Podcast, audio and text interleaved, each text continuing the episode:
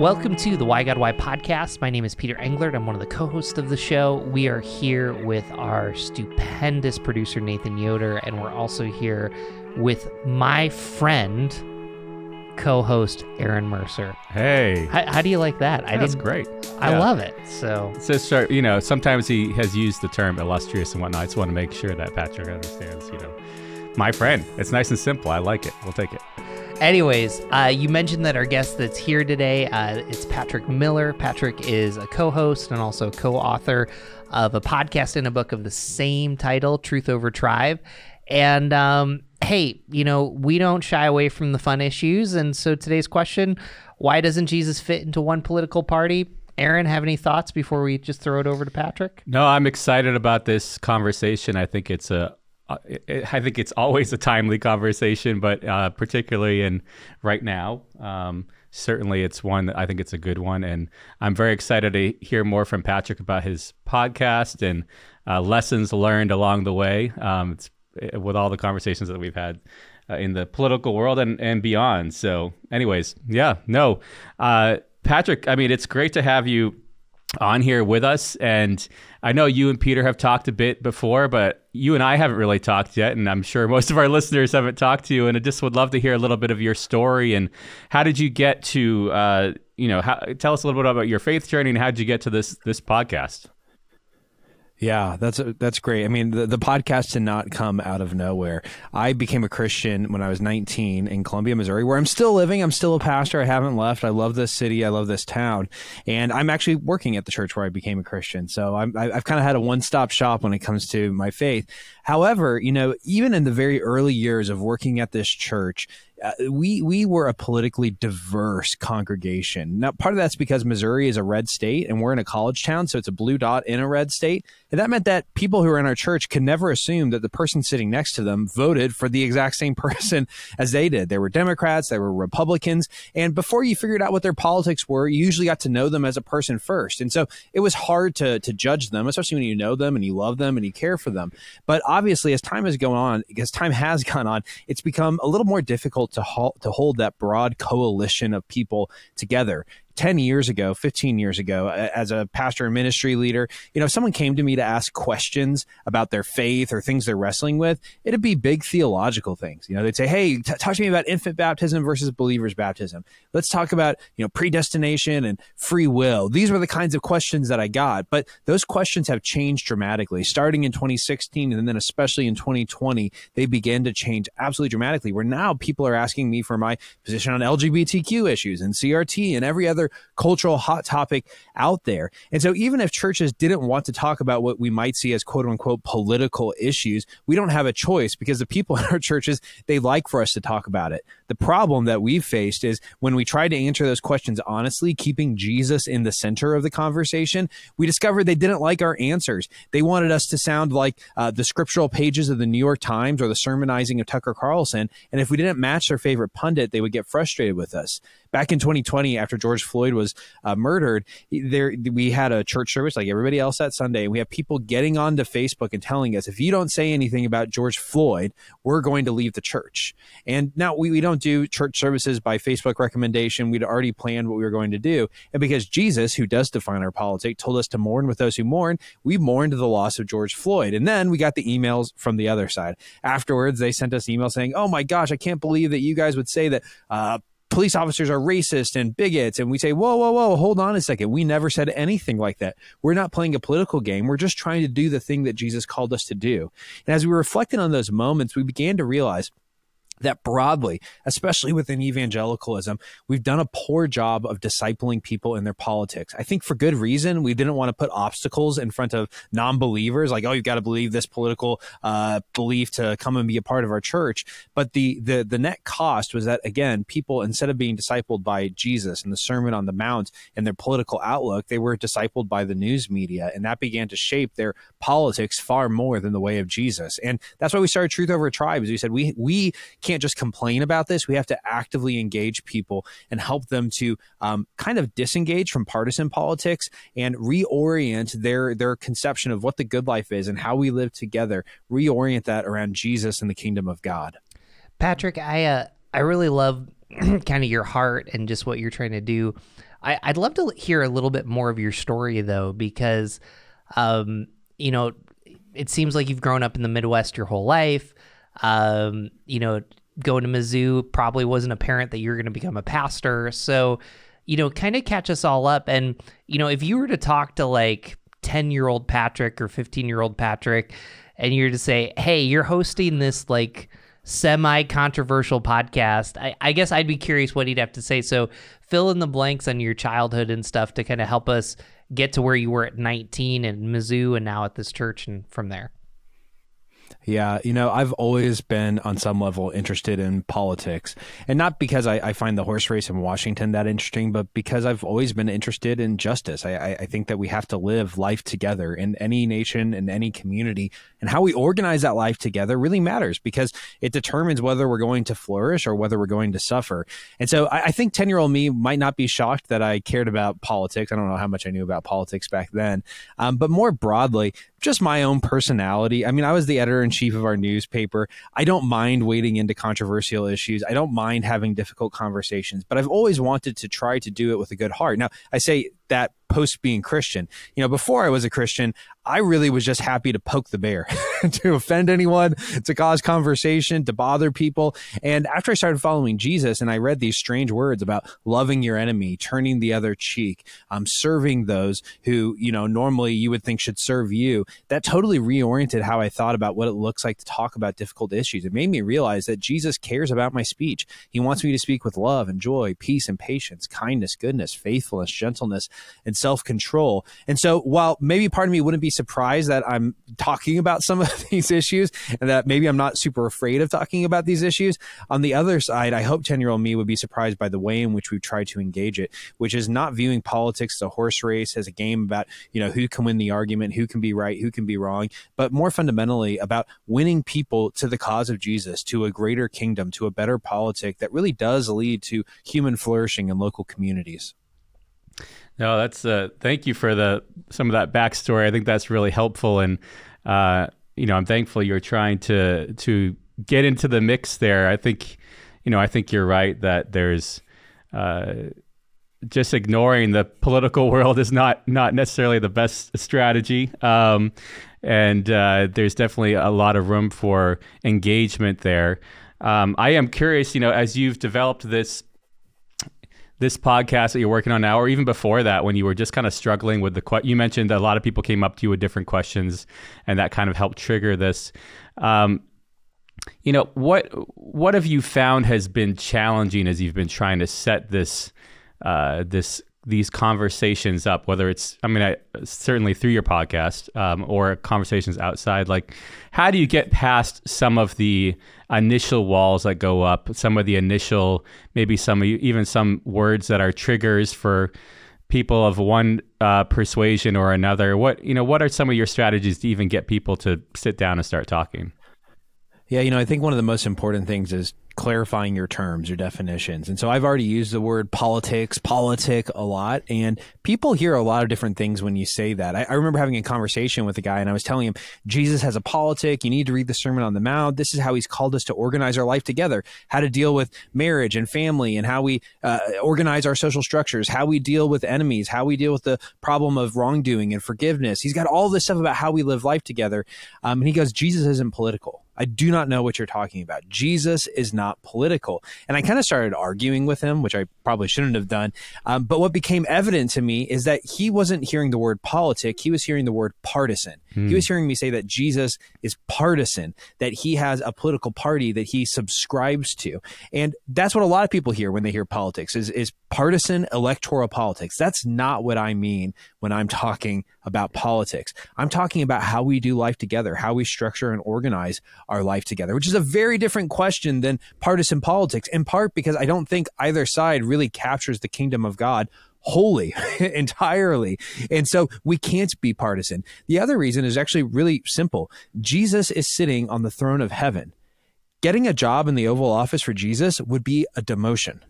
Getting a job in the Senate for Jesus would be a demotion.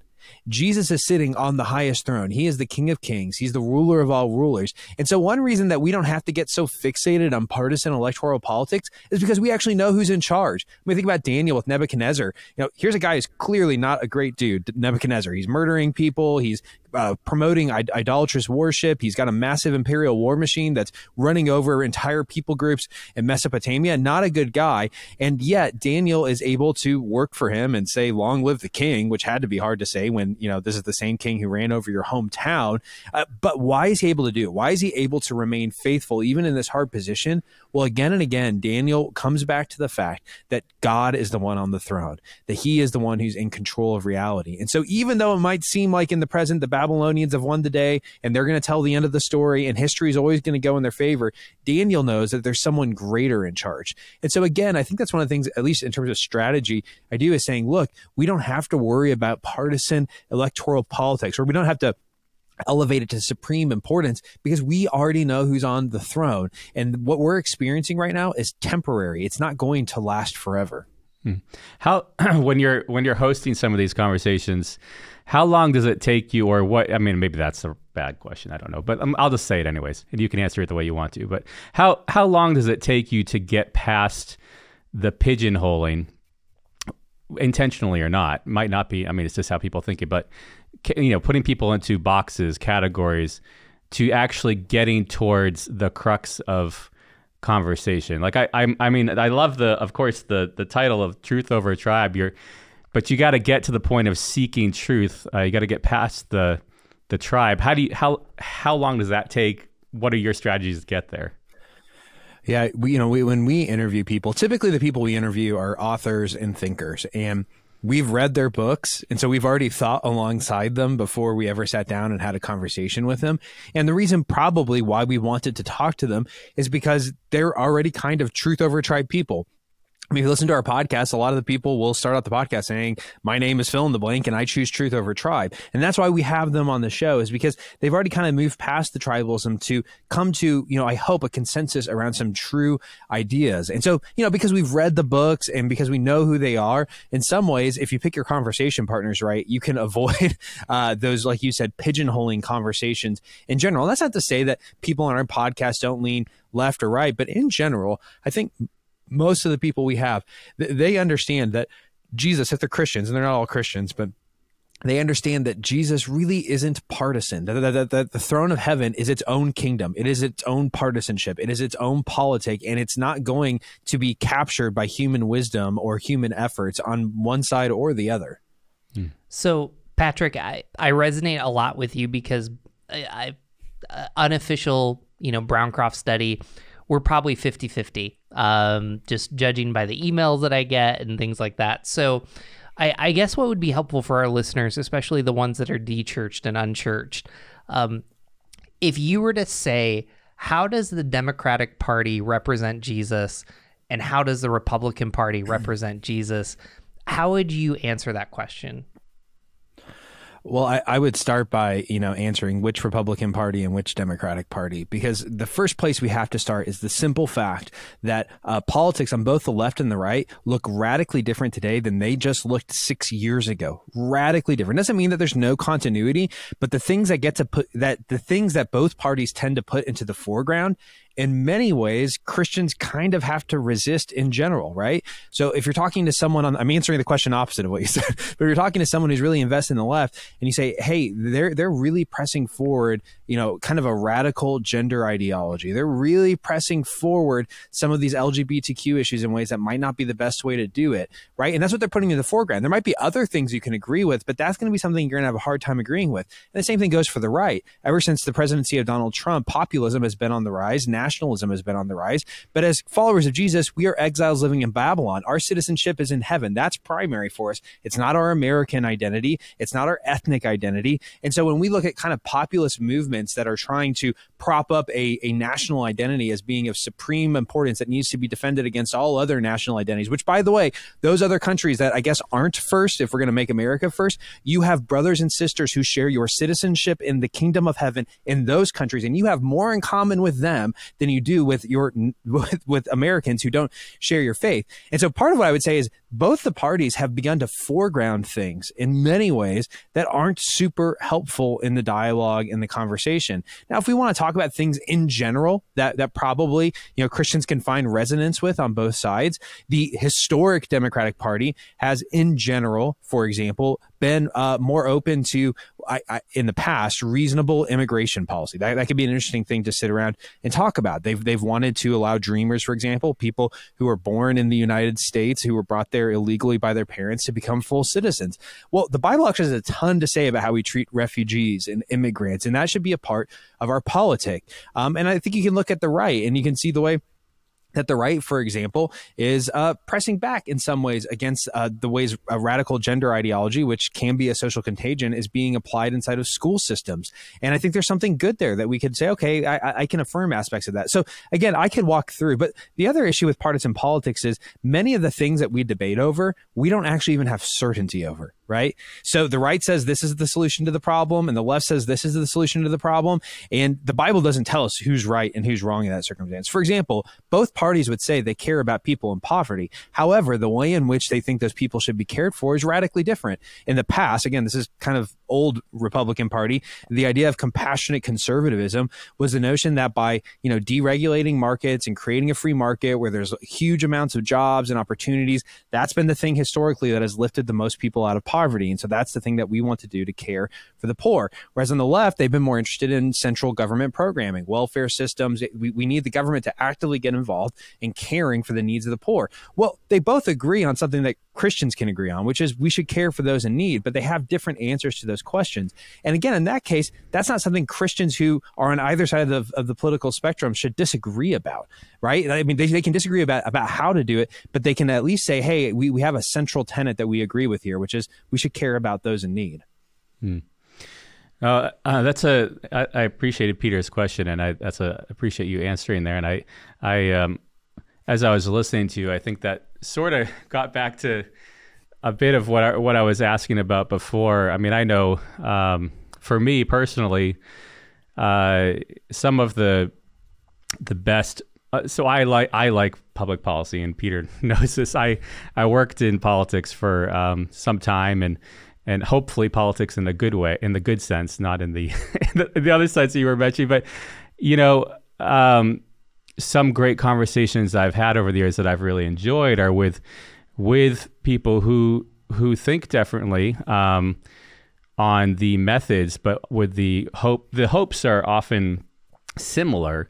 Um, the end end goal uh, whether it's helping people in some way. I mean, you mentioned compassionate conservatism and uh, and things like that, but uh, I've it seems like there is a there is difficulty sometimes now now and this gets probably gets to the tribe part of you, the title of your your podcast but it's difficult sometimes to get to it seems like to get to the actual conversations without uh, without the weight of things that you may or may not hold to, but are getting lumped in on you on on if you start to even use certain words. Um, or how you use certain words. You mentioned when you when you start what got you interested originally was your interest in justice. Even that word justice can have different messages to different people depending on what comes next and what you say you know? So i'm just you know i i uh, i love that you're having you're having conversations on your podcast with people who who want to to go there.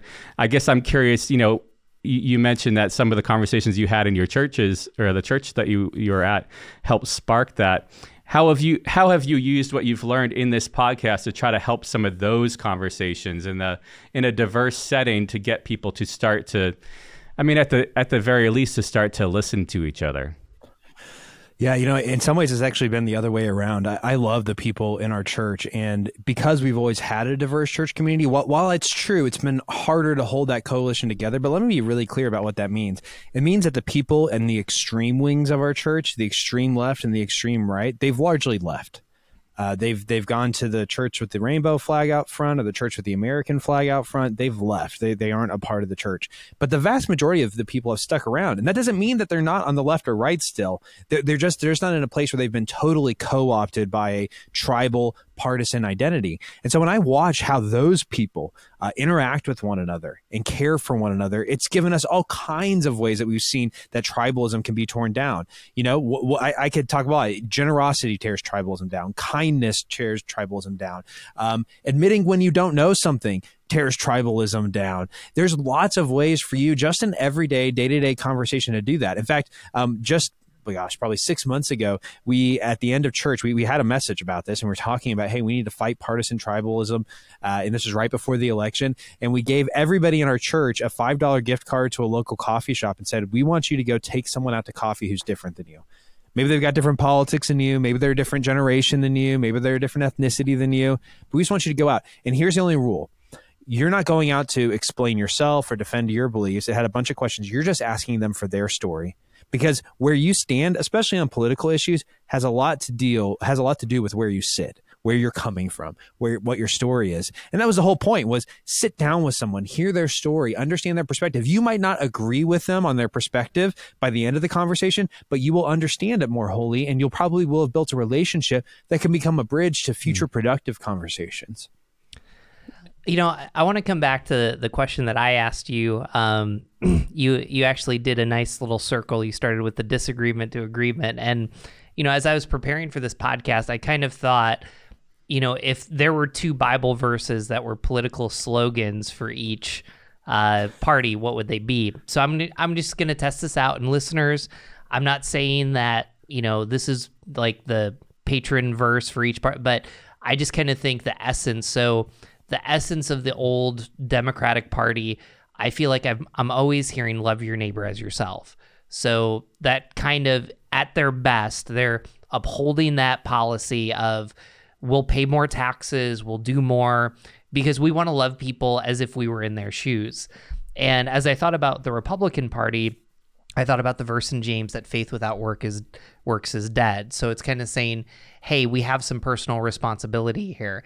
And the reason I think that that's important, I'm going to kind of throw to you maybe what verses you'd put in there is, you know, there's a complete Bible. You can't just take one verse and kind of go from there. So, I guess number one, push back on me if maybe you kind of disagree. If that's kind of the maybe the essence of Christianity that each of these political parties are bringing, or you know, and um, maybe add two verses in there that maybe represent that. I don't know. What do you think? Yeah, I think that's really interesting. I, I don't know if I could uh, find a verse to to match with each political party. I will say this: the modern Democratic and Republican parties are far unhealthier today than they were ten years ago. I, I, I will say that uh, with with a lot of confidence. Um, and it's their rhetoric. It's not just the things they believe. It's their rhetoric. It's the way that they're doing politics is incredibly destructive. Um, we have politicians now who, rather than going to Congress to be formed and shaped by an institution so that they can do your job, which is to legislate. That's what a congressperson does, is to legislate, and you're shaped by the institution to know how to do it. Instead, we have politicians that are using that uh, institution as a platform to get onto Fox News, to get onto CNN, to get a huge Instagram following, to get book deals and whatever else. They're hollowing out our institutions and making them dysfunctional, right? And so I like your verses as long as we're talking like 10, 15, you know, years ago, which you kind of said, you're like, this is kind of the, the older version. And so, so part of me wants to say like, like the, the, we need to call our politicians to something better. It says a lot that some of the finest, best character politicians who were in Congress, many of them have, re- have left right? They've resigned, they've retired because they don't want to be a part of what's happening in Washington. It's not to say everybody in Washington's a bad person or that they're doing bad things. I hope people don't hear what I'm not saying. But but to answer your question, th- there's a lot of different ways I can think about this biblically. Um, one is, you know, if you go back to the creation story, you, you see two different principles kind of at work with one another. One is order, God orders creation in Genesis 1, and the other is freedom, right? God calls humanity to a task, but he frees them to Adam just gets to name the animals. God doesn't say you name this one this and that one that. Adam names the animals, right? So you have order and freedom. The problem is with order and freedom, if you have too much order, you end up with tyranny you end up with totalitarianism. If you have too much freedom, you end up with anarchy. And the story in Genesis is of both those things, eh, or really throughout the whole Bible, of both those things warring with one another in eras where order becomes too ascendant and freedom becomes too ascendant. And where I think that fits into our modern political parties is historically, probably not as much now. You know, Republicans have been the party of order, right? You think about phrases like law and order. And historically, the Democratic Party has been the uh, party of freedom. You know, uh, you think about the French Revolution, libertas. It, it, there's a notion of we need to free people. And so at their best, they're putting these two ideas, which are actually both biblical ideas, into tension with one another, which produces productive results. I'm just not sure we're so productive any now. And I think it's really interesting because you can really pick a number of other biblical concepts and see how um, really w- what ends up happening is one party emphasizes one to the exclusion of the other. Like uh, the Hebrew word justice, tzedek, that whole word group, there's two different usages. One is punitive justice. You do something wrong, you get punished. The other is restorative justice. Uh, let's say someone doesn't have something that they need, and so you need to restore them so they have the thing they need, right? Well, you could say the left has historically uh, represented justice as restorative primarily, whereas the right has historically represented justice as being punitive. But it turns out we need both of those things. We don't need either or. We need a both and. And so we kind of have to diagonalize between both parties. Oftentimes you're going to be like, you've got half, you've got half. Not always, because that, that could suggest this like weird, like everything's in the middle. And I don't think that's really the answer. I'm just trying to give some examples of how the Bible cuts across some of our categories. Hmm. So, so Patrick, one one thing I you've said this a couple of times because um, our question is why doesn't Jesus fit one political party? Um, and I just want you to respond to this because you've said a couple times the modern Democratic and the modern Republican Party aren't what they used to be. I think most listeners would would go with that. Um, and I'm not saying that you're saying this, but I think that there could be a perception of it's so out of my control. Why would I even vote? Why would I like, or maybe I should just vote third party? Or, but if I vote third party, then that means that I'm kind of throwing away my vote. So, I like, what would you say to maybe the politically burned out and cynical because you're still doing a podcast on politics and you're not saying every politician is bad, but generally speaking, these two parties have gone that way. Like, I, I guess I don't hear you saying that, but I could hear our listeners kind of say, why get involved in the first place?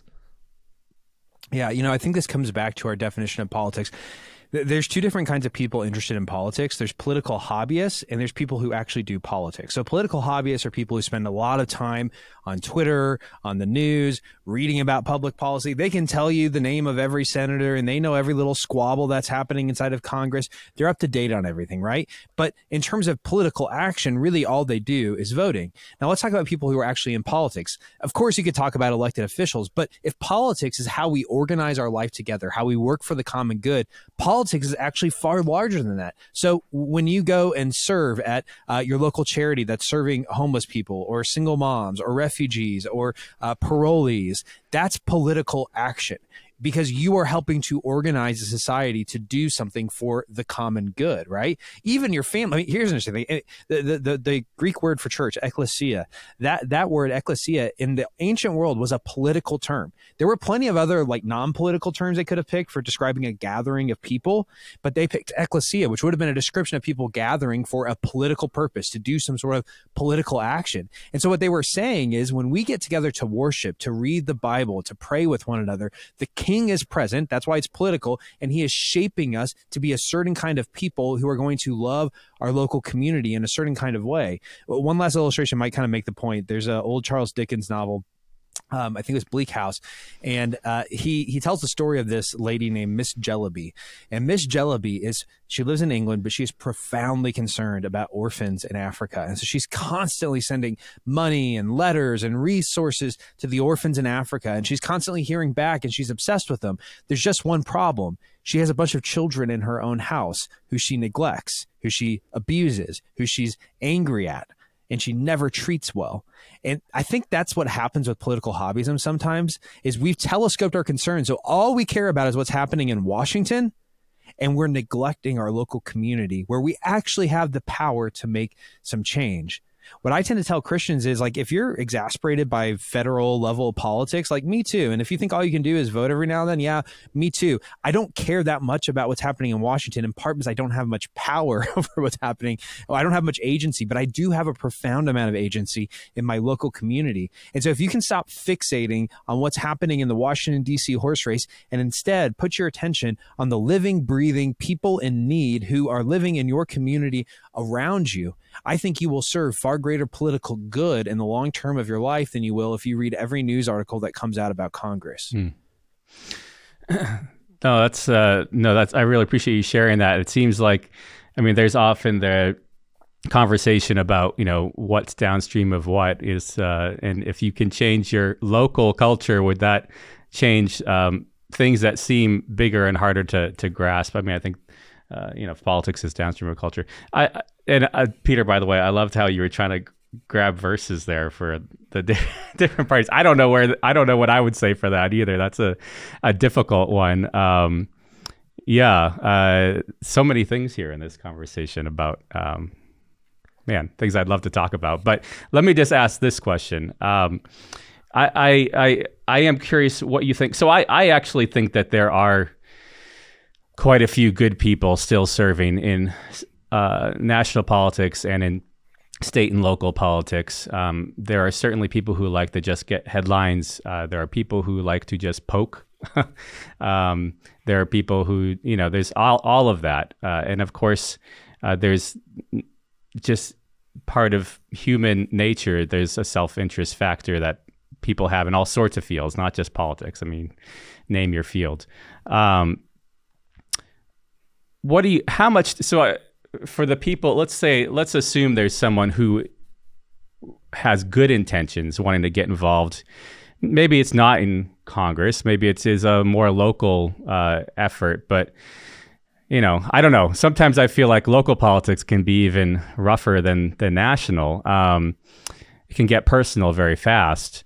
Um, how much of the game is is really shaping like versus if you have good people that want to do good things, how do they get past what is currently the game? Do you have do you have advice for people on that? Do you have advice for people on how can they how could they be a good influence on trying to change that game, so to speak? Like what's expected of those who are in places of um, of influence, uh, and also and also maybe encouraging people who who want kind of like what Peter was saying at the moment. They feel like maybe I should just sit on the sidelines because it's not worth getting into how could you help how could they make a difference so that it would be something where they they do feel like they would want to get involved?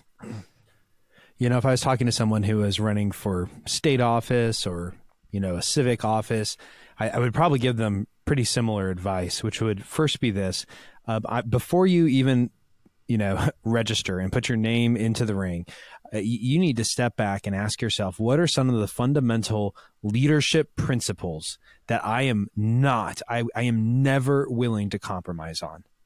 These are lines I will not cross. And I would say, go study Jesus. Go look at how he talks about power and leadership and service and words and write those things down and say, these are things I'm not going to do. And if you write them down, you're going to have a playbook that looks like you can't ever win an election. that, that's to be the net sum, right? If you say, hey, um, r- rather than being the one who demands that everyone serves me, I'm going to be the chief servant of others. Rather than being uh, unkind and vitriolic with my language and, you know, running smear campaigns and, you know, saying hard things about my opponent, I'm going to speak with grace and truth and kindness and love. You write these down, it's like, well, that's a great way to lose an election. And here's the deal if you lose the election but keep your conscience, you had a way bigger win. That's the first thing. I have a friend who's said to me many times, he's a wealthy friend, he's very successful, he's met many, many successful politicians and other wealthy people. And, and he's told me over and over, he says, very few people can touch um, money, very few people can, can touch wealth, fame, or power and not walk away corrupted. And so again, I would tell that to the person and say, "Hey, you've got to know that you are touching the ring of power. There's something here that can change you from Frodo into Smeagol, right? You have to be cautious and you have to be aware. In other words, my whole goal would be be self-aware. Walk in knowing what you're getting into, know what lines you won't cross. Have someone in your life who can hold you accountable like, "Whoa, you just crossed the lines that you can repent because you won't be perfect." But here's the crazy thing, sometimes it actually works. For example, we've got a local state rep here in Missouri who was running in a very very tight election. And um, he he was the incumbent um, but how he got into that uh, particular role was was complicated but he was the incumbent uh, but every single poll out there said he was going to lose this thing. Um, what happened was someone moved from a different area of the state into his area. This person has a huge amount of political and financial resources behind him. He's and he was trying to primary my friend. Um, and by all accounts he was going to dominate my friend. And his all of his campaign advisors are saying hey this guy's got lots of skeletons in his closet. He's got lots of major issues. We got to start smearing. We got to start running some campaign, some some ads showing what a bad guy is and all the awful things in it. And you've got to get out there and you've got to really attack him. You've got to be an attack dog. And and he looked at him. And he said, "You guys remember what I told you when we started this campaign?" They're like, "Yeah." And he goes, "I told you we were going to run a positive only campaign. That he can come at me however he wants to, but I will only respond in kindness and generosity, and I will not attack him." And this was because he's a Christian. He's a follower of Jesus. And again, going into the election, remember him texting and saying, "There's no way I'm going to win this, but hey, I kept my conscience." And he won by a large margin. I don't know how it happened. I'm not saying there's no promises like, hey, you follow Jesus, you're going to get elected.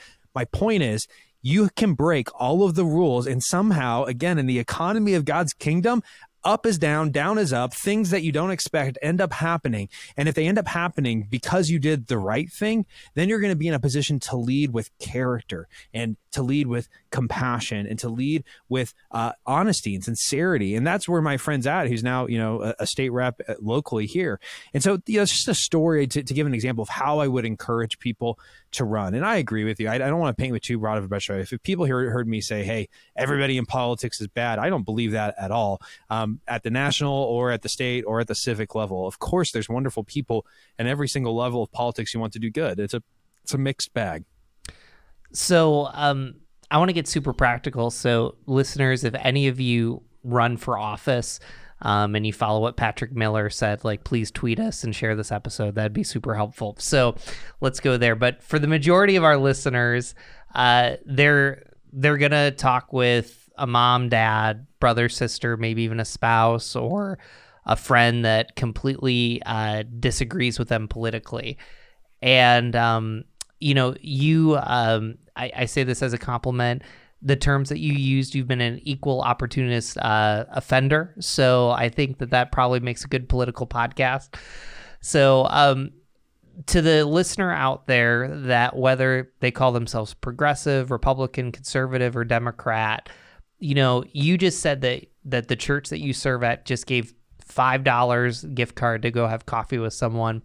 When I sit down with someone who I completely disagree with, they drive me nuts besides, and I think you'll incorporate this, besides Jesus kind of being our model and example, what are some practical tips of how that conversation can look? Yeah, I mean, I, I, would walk into the conversation and you could really actually write this down on a piece of paper and say, "What are my goals here?" Um, for example, my co-host and I uh, in our in our local town, uh, our school district took um, some middle schoolers to a um, event that had a drag show without parental consent. Um, and to be clear, I don't think the schools really realized what was going to happen there. And uh, unfortunately, they didn't respond well when the news came out. They kind of bu- doubled down and said, We didn't do anything wrong. There's nothing wrong with our consent forms. Everything's okay. And parents are like, Hey, I, I, I might not even care if my kid sees that, but I do want to know ahead of time and it didn't go well. And so Keith and I, we ended up writing a piece uh, in the news saying, "Hey, we don't have to agree about drag shows. That's fine, um, but can't we all agree about parental consent?" You know, can't we all say that just like you would want to have consent before you sent your kid to some sort of religious service, uh, someone else might want consent before their kid sent to a drag show? Can't we all honor each other in that way? Now, I bring that up for one reason. One is when you're having these conversations, if you can find shared values, that's a great place to start, right? We might not dis- we might not agree about drag shows. I'm probably not going to change your mind about it, but is there something that we can agree on? Finding shared values is a great way to build bridges. But the second thing is, after we wrote the article, the superintendent reached out to us, understandably upset, and said, "Hey, come into my office. I want to talk to you." And so we went in to meet with him. But before we went in to meet with him, we took a little piece of paper and we wrote down our goals. What were our goals in this conversation? And you know what? Number one was make a friend. That was our main top above anything else Number one was make a friend. And if you walk into a conversation with someone who disagrees with you, even if the plan is to talk about the topic of disagreement, I think your number one goal should not be win an argument. It should always be make a friend. And if you walk in trying to make a friend, you're going to walk in with way more humility, way more kindness, way more curiosity. And that's one of the things I try to do. Like, if you're going to have that conversation, tell yourself, I'm not here to educate someone, I'm here to learn something new. And when you're talking to them about a topic, just assume they know something that you don't know. They have an insight that you might not have. And so it's great to admit when, gosh, I don't, I don't know what you're talking about. Or can you explain why you believe that? Asking curious questions, asking questions of understanding, like why do you hold that perspective? What convinces you about that perspective? That's going to draw someone out. And the crazy thing is, I mean, there's no promises here, but if you ask people questions that help them feel heard and understood, you know what they tend to do in response? They tend to ask you the same question. And now it's not you just telling someone what you think, it's you being invited into someone's life to share your perspective, hopefully in a kind, gracious, winsome manner. So, those are a few things I would say. Find shared values, make your top goal to make a friend. And, and lead with curiosity and interest and wait to share your piece until you are invited to do so. So hold, hold on a second here. Um, you didn't clear up the story. So uh, what happened, you know, in that conversation with the superintendent? Because listening, I, I feel like I'm missing a few pieces. It it seemed like you know you were trying to take a middle road to help people think. You know, how much can you tell us about what was he upset about, and even lessons learned? Would you have done something different, kind of in engaging this issue? Yeah, you know, um, he he wasn't upset because he necessarily disagreed about parental consent. I think he was uh, superintendent upset about bad PR. If we're going to be honest, um, he didn't like the idea of an article about the school district, you know, in Newsweek popping up and getting onto his radar, um, which I understand. But you know, we, it, to be clear, we waited quite a while before we said anything because we thought we needed to give time to process and people to make decisions. You know, and that conversation itself you know, the only thing you can control in a conversation is yourself. And that's what Keith and I said when we walked in. We wanted to make a friend and he was hot. He was upset. I wouldn't say the conversation on his end went super well, but Keith and I were able to walk out and say, Hey, we didn't say anything unkind. We tried to build bridges. We tried to make ways for friendship, you know, and that's up to him to accept and take. And so, you know, I don't want to present like if you do this, it's always a happy ending. If you're dealing with someone who's belligerent, unkind, there's not much you're going to be able to do to change them. But again, you can't control that. You can only control yourself. And maybe if you lean into it with grace, if, you know, given a month or two, they'll come back to you and they'll say, Hey, I really messed up that conversation. I'd like a second shot at it. They'll never come back to you if you match their belligerence with belligerence. You know, one thing that my wife says, my wife's a mental health counselor, um, listening does not mean agreement. And I think one of the largest issues that we have is we feel this anxiety that we need to tell people where we are. Whereas, um, I'm going to go a little boxing here. You know, Muhammad Ali used the rope a dope, you know, where, you know, just, hey, I'm going to, I'm going to get hit. I'm just going to wait. I'm going to tire the other person out. Now, I'm not saying you should go box, but I, I think the point is, is that when you really listen to each other out, there's a level of people kind of feel comfortable maybe to talk about those big issues but that doesn't mean that you necessarily agree. It actually, I wouldn't say it gives you more power, but I think it does give you more insight and influence the longer that you listen. I, I, I, I totally agree. Yeah, I, I, mean, I just I know we're supposed to be asking Patrick the question, but I, I, just jump in there too. I mean, I might add too. I don't.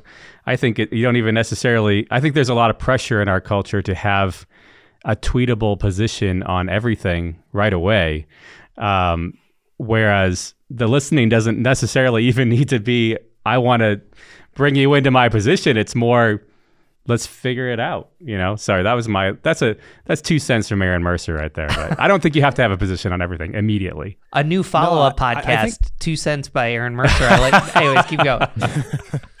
no, I think I think what you said there at the end is spot on. Um, you cannot be an expert in everything. Mm-hmm. And so it's actually really wise to know what you're an expert in and to not act like an expert in the things you aren't an expert in. There's this effect, it's been studied, it's called the Dunning Kruger effect. And it's essentially the idea that the more amateurish you are in your knowledge, the more expert you think you are in your head. Okay, hmm. so they've done tons of studies to show this is the case. If you ask someone who knows nothing about a topic, let's say immigration, do you know anything about immigration? They'll say, nope, I don't know anything about immigration. But if you ask someone who's read a few articles on immigration, who's very amateurish in their knowledge, they'll say, I know a lot about immigration. I'm practically an immigration expert. I just read three articles on it. And then if you ask experts in immigration, people who spent their whole lives studying immigration, they will rank themselves lower than the amateurs. And what they tend to do is rank themselves accurately because they can say, well, I know 10 people who know more about this topic than I do, but also 15 who know less than me. So I kind of fall here. So I'm going to give myself a moderate rating in this way. And so the way I say this is look, you have to know what you don't know, which is easy. And you have to know what you know, which is the things you spend a lot of time learning about the, the place that's most dangerous is the things you think you know that you don't know. uh, that's that's the place of danger because that's the place where we're at our most amateurish and when we're where we're least likely to give a good self evaluation. And so if you can accept the fact that there's only a very very narrow gauge of things that you are an expert in, and everything else you should probably be a little more curious about because chances are you're an amateur and you just have a lot to learn you'll come into these conversations way more open handed because you're not assuming that you have the issue entirely figured out. Mm. Uh, Patrick, this was a this was a lot of fun. Um, you know, you could almost be an adopted New Yorker for how much energy you have. So, you know, take that as a compliment. You know, I lived, I will. I lived, I, will. I lived in Springfield, Missouri, and uh, they didn't quite know what to do with me from upstate New York, but still love the show me state. well, we we close every episode with a question of what does Jesus have to say about this topic, and so the good news is, Patrick, like a good podcast host and a pastor, Aaron and I are going to answer, and you get to clean up whatever mess we leave. Does that sound good? Sounds perfect. Who's going first? Which I can go if you want. Uh, sure. Yeah, all right. So, no, I really love this conversation. Um, I really appreciate your time, Patrick, and uh, and and talking with us. And I'm I'm glad that you have a podcast where you get to uh, press into these matters even more. Um, you know, I feel like it would be great to have that five dollar gift card just to go out to coffee to talk more too. I feel like there were things that were raised in this podcast. Peter, I'd love to talk to you about verses. Uh, I I don't know. I'm not sure what I think about that. And even like the crux of where different parties came from. You know, I, my mind immediately started thinking about, oh man, like the party of Lincoln. I guess how would that not be freedom? Or you know, a Democratic Party on. You know, I start thinking about heroes of of old too, uh, Woodrow Wilson and people like that. But in any case, I feel like there's a lot there, and and the the point there is there. I think there's there is room for that conversation, and there's. Uh, I think there's a beauty and a, and a healthiness to that sort of conversation. I think, I think uh, Jesus wants us to talk to people who don't see 100% the way we do and maybe we don't even have to just like that last point we are just talking about maybe we don't we don't have to have all the pieces in place to have a conversation like that. But it doesn't mean that the matters aren't important. Um, and uh, I, I, think that's important. The the you know this kind of gets Peter to your earlier point. Like, I don't think that I don't think Jesus wants us to shy away from things because they might seem too hard. Um, but there's an important there's an importance to engaging politics in the good way that Patrick was talking about, in a healthy humble way where you're actually listening and actually trying to find um, solutions for the common good, not for not for one's own self and or to make a, a clickable tweet or something like that. So I think that Jesus wants us to be uh, involved here. And um, you know, at the end of the day, I think Patrick was getting at this. At the end of the day, we're we're trying to serve Christ's kingdom, um, not not one party or another. Mm. Go ahead, Pete. All right, all right. The pastors get to clean me up now. All right. You know, I, I, you know, I think I, I, I want to take a moment just to thank Aaron because he is someone from you know the Washington area. So just your grace and truth has been helpful. Um, I kind of want to go back to one of the things Patrick actually talked about Genesis, you know, and kind of describing each party. And I just want to use this kind of as a general term, but you know, there's a reason why Genesis one and two starts with talking about humanity created in the image of God. Um, humans have inherent worth and inherent value. That's a hallmark of following Jesus. But then Genesis 3 talks about the brokenness and sin. And so, what makes Christianity unique is we hold these two things in, in tension. We live in a broken, fallen world. Um, you know, everything around us is sinful, but we do live knowing that people are created in the image of God. And we see Jesus living that out, and he redefines that as grace and truth. And what I'm leaving with this conversation, um, you know, it's interesting. Whenever we would have a class on a controversial topic at Browncroft, there was outcries. Uh, you know, people would disagree and stuff. You know, we're past 200 episodes, and we've had people that disagree really politically that if you know we had put guests together who knows maybe even patrick would have disagreed a lot but there's something about listening to people and i think that that's what podcasts do but i hope that you're not just doing that on a podcast i hope that you're doing that on a level um, with the people closest to you and so listeners i challenge you we live in a fallen broken world but each person you encounter is created in god's image no matter if they vote the same way that you do Hmm. Hmm. I guess it's my turn. yeah, yeah. Oh, sorry, I should have thrown it to you. There you go, Pat. I want to make sure. No, you're great. You're great. Uh, yeah, you know, I, I love what you just said because it's kind of saying, you know, Jesus wants curiosity on one level, um, and I, I think that's a fantastic heart. You know, if if I could add, you know, what do I think Jesus wants? I think Jesus wants your your politic, your political vision. He he he he wants to be the one who dominates how you think about what it looks like to live a flourishing whole life with uh, not just your family and your Christian community, but with uh, your local community all around you. And he's, he has a vision for that. He, he has a plan for that. He has a way of organizing our lives together that is beautiful and it's good and it's true. And he wants that. He, he wants that from you. He wants your vision. He, he doesn't want to give it over to news media. He doesn't want to give it over to Facebook. He doesn't want to give it over to Twitter or Instagram, wherever else you're tempted to uh, have your politics shaped. Jesus wants that first and foremost for himself. And so uh, that I guess that'd be my answer. Patrick, thank you so much. Um, where can people find you uh, to follow you and see more of what you're producing? Yeah, if you want to check out the podcast, it's Truth Over Tribe. Uh, the book has the same name because we're not very creative, so it's easy. Truth Over Tribe. Um, and if you want to engage online, uh, you can follow us on Twitter. Uh, my Twitter handle is just Patrick K Miller underscore, and I'm happy to chat with anybody there. I love engaging with people online. Awesome. Well, thank you so much. To find us, you can go to whygodwhypodcast.com. Um, you can click the subscribe button. You'll get this episode and many others. We thank you so much for joining us.